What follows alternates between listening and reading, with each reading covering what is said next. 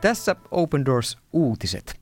Tervetuloa mukaan kuuntelemaan kristittyjen uskonnonvapaustilanteesta eri puolilla maailmaa ja Open Doors-järjestön tekemästä työstä vainottujen kristittyjen parissa yli 60 kohdemaassa.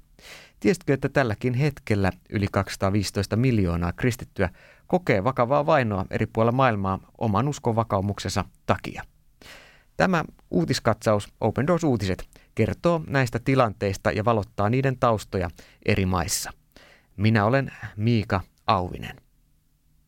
Tässä uutisartikkelissa syvennymme nimenomaan naisten asemaan eri maissa ja he etenkin kristittyinä kokevat toistuvasti vainoa ja väkivaltaa kristillisen vakaumuksessa takia. Open Doors tukee siksi useissa maissa kristillisen vakaumuksen takia seksuaalista ja muuta väkivaltaa kokeneita naisia eheytymisessä takaisin arkielämään. Open Doorsin tukema traumaterapiatyö on yhtenä Open Doorsin tukemana työmuotona muun muassa Intiassa, Pakistanissa, Nigeriassa sekä Irakissa ja Syyriassa. Intiassa vainon taustalla on usein ääri hindulaiset nationalistit, jotka raiskauksilla, väkivallalla ja uhkauksilla haluavat viedä kristityiltä naisilta kunniallisen aseman yhteiskunnassa. Pakistanissa vainon syynä puolestaan on islam, jossa kristityt naiset nähdään usein alempi arvoisina, kuten kaikki kristityt kyseisessä yhteiskunnassa. Nigeriassa puolestaan taustalla on pitkään jatkunut kristittyjen ja muslimien välinen taistelu, etenkin maan keskiosassa, jossa fulani-paimenina tunnetut puolisotilaalliset joukot raiskaavat naisia ja terrorisoivat kyliä, polttaen usein kokonaisia kyliä niin, että kristityt kylän asukkaat joutuvat hakeutumaan muille alueille. Naiset ja lapset ovat tilanteessa erityisen haavoittuvassa asemassa. Myös Nigeriassa viime vuosina terroria kylväneet terroristijärjestöt, kuten Boko Haram, ovat tappaneet ja väkivalloin kohdelleet kaltoin satoja tuhansia miehiä ja naisia heidän kristillisen vakaumuksensa takia. Ääri-islamistinen Boko Haram-järjestö taannoin solmi yhteydet myös laajaa väkivaltaa harjoittaneeseen ISIS-järjestöön. Elokuun alussa The European Post-lehdessä julkaistussa artikkelissa haastateltiin kristittyä, naista, jot, kristittyä naisia, jotka olivat olleet ISIS-terroristien panttivankeudessa Irakissa ja Syyriassa. Yksi panttivankeudesta vapautuneista naisista on Irakin Karakoshin kaupungista kotoisin oleva Rita Habeb. Hän kertoo, että panttivangit pakotettiin katsomaan toisten naisten teloituksia ja seuraamaan väkivaltaa päivittäin heidän vankeusaikanaan isiksen keskellä. He tekivät todella pahoja asioita meille, Riita kuvailee. Isis-taistelijat pahoinpitelivät meitä päivittäin ja käytti meitä seksiorjinaan. Taistelijat vaihtoivat meitä kuin kauppatavaraa vankeutemme aikana – kristitty Rita Habeb kuvailee vankeusaikaansa. Kun Rita siirrettiin Syyriaan Irakista, hän tapasi kristittyjen naisten lisäksi monia, monia jasidinaisia, joista kaikki oli pakotettu katsomaan julkisia teloituksia, kidutusta ja toisten naisten mestauksia. Joitakin naisista syytettiin vakoiksi ja mestattiin siksi erityisen raasti julkisesti. Rita päätyi ISIS-joukkojen vangiksi aluperin vuonna 2014 lähellä Irakin Mosulin kaupunkia sijaitsevaa Karakoshin kaupunkia, kun 26 aseistautunutta ISIS-taistelijaa hyökkäsi Karakoshin ja kaappasi uhreikseen useita naisia kaupungista. Erityisesti kristittyjen asuttama Karakos oli Isiksen yksi tärkeitä ja valitettavan verisiä hyökkäyskohteita. Ritan vapautti vuonna 2007 Syyrian demokraattiset asevoimat, jotka vihdoin palauttivat Ritan tämän isän perheelle huhtikuussa 2018, siis lähes neljä vuotta hänen kaappaamisensa jälkeen. World Watch Monitor uutissivuston mukaan ISIS-taistelijat myivät Ritaa vankeusaikana toisilleen seksiorjaksi useita kertoja – Rita kertoo, että lisäksi vankeusaikana naiset pakotettiin syömään ehkäisypillereitä ja heille teetettiin abortti, jos naiset tulivat raskaaksi. Nuorimmillaan jopa yhdeksänvuotiaita tyttöjä raiskattiin ja myytiin eteenpäin seksioriksi 6 000 15 000 Yhdysvaltain dollarin välillä vaihtelleiden myynti- ja ostohintojen perusteella.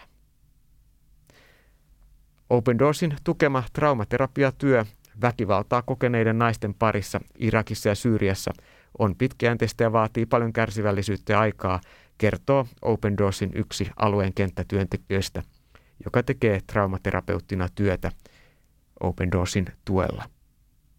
Tärkeä tehtävämme täällä on valistaa myös kristillisiä seurakuntia ja kristillisten seurakuntien työntekijöitä ymmärtämään ja havainnoimaan ympärillään olevia traumatiseutuneita nuoria, lapsia ja naisia, kristillinen traumaterapeutti toteaa. Open Doors näkee, että kristillisen yhteisön jälleenrakentaminen ja heidän pitkäaikainen asumisensa lähi edellyttää sitoutumista kristillisen asuinympäristön rakennusten edellyttämiseen sekä traumaa kokeneiden ihmisten eheyttämiseen. Ulkoinen jälleenrakentaminen on vain yksi osa, mutta vielä tärkeämpänä näemme ihmisten sisäisen rakentamisen, toteaa traumaterapiatyötä tekevä ammattiauttaja.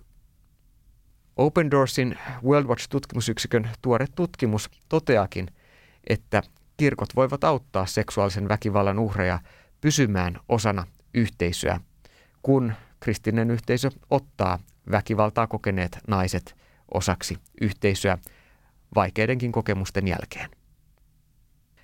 Muun muassa Keski-Afrikan tasavallassa väkivaltaa kokeneet naiset ovat muodostaneet oma-apuryhmiä pääkaupungissa Banguissa hyvin kokemuksin. Naiset ovat myös perustaneet puodin, jossa he myyvät omia tuotteitaan. Tätäkin toimintamuotoa Open Doors tukee. Keski-Afrikan tasavallassa asuvana Adrienne on yksi esimerkki naisesta, joka sai paikallisen seurakunnan kautta takaisin asemansa omassa yhteisössään. Open Doorsin tarjoaman tuen avulla hän selvisi entisten Seleka-sotilaiden raasta seksuaalista väkivallasta Keski-Afrikan tasavallan sisäisen konfliktin yhteydessä. Vaikka Adrianen oma yhteisö leimasi ja hylkäsi hänet, hän on voinut ajan myötä saada takaisin hänelle kuuluvan kunnian naisena. Adrianne jäi yksin, kun hän olisi eniten tarvinnut apua. Myös yhdeksän kuukauden kuluttua syntynyttä vauvaa kaihdettiin ja haukuttiin yhteisössä selekalapseksi.